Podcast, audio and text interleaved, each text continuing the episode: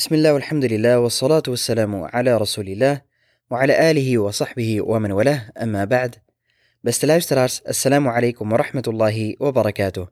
ذاكم بعد رمضان فيزا ضخ فير. الله تبارك وتعالى يفتخزخت إن القرآن. يا بني آدم خذوا زينتكم عند كل مسجد وكلوا واشربوا ولا تسرفوا إنه لا يحب المسرفين.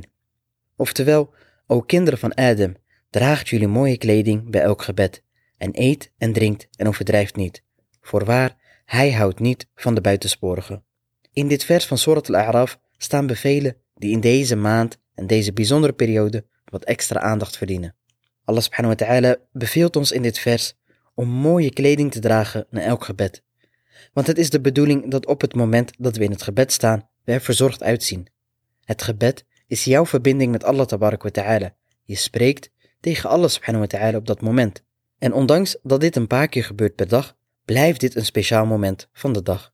En daarom verdient dit moment het ook dat je er verzorgd uitziet. Want laten we eerlijk zijn, elke belangrijke ontmoeting in ons leven geven we aandacht en zorgen we ervoor dat we verzorgd uitzien. Maar verdient onze afspraak met Allah subhanahu wa ta'ala niet hetzelfde of beter?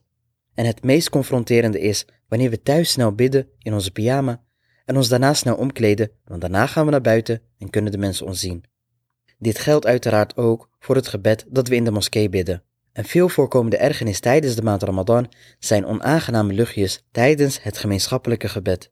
Dit komt vaak door etensluchten die in onze kleding zijn blijven hangen. De meeste mensen hebben dit vaak niet door van zichzelf en ruiken het alleen bij anderen.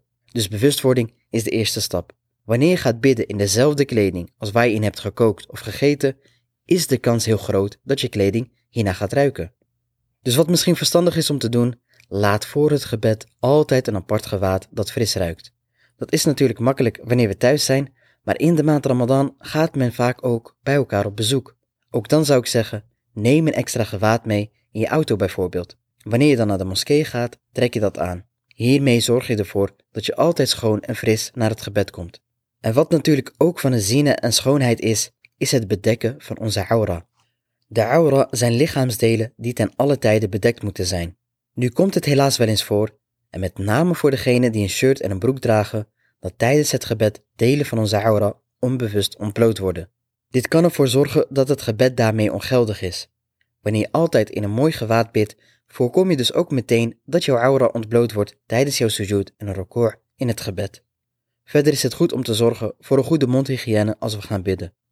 En nu klopt het dat de profeet heeft gezegd dat de geur uit de mond van de vastende nog beter bij Allah subhanahu wa ta'ala is dan de geur van muskus. Maar dat is niet een doel op zich.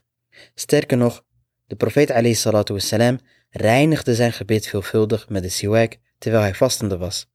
En de profeet wassalam, heeft gezegd, ik heb bij jullie veel de nadruk gelegd op het gebruiken van de siwak. Dus wie voor het bidden de siwak kan gebruiken, wordt aangemoedigd dat te doen. Maar ook gewoon de tanden poetsen volstaat uiteraard.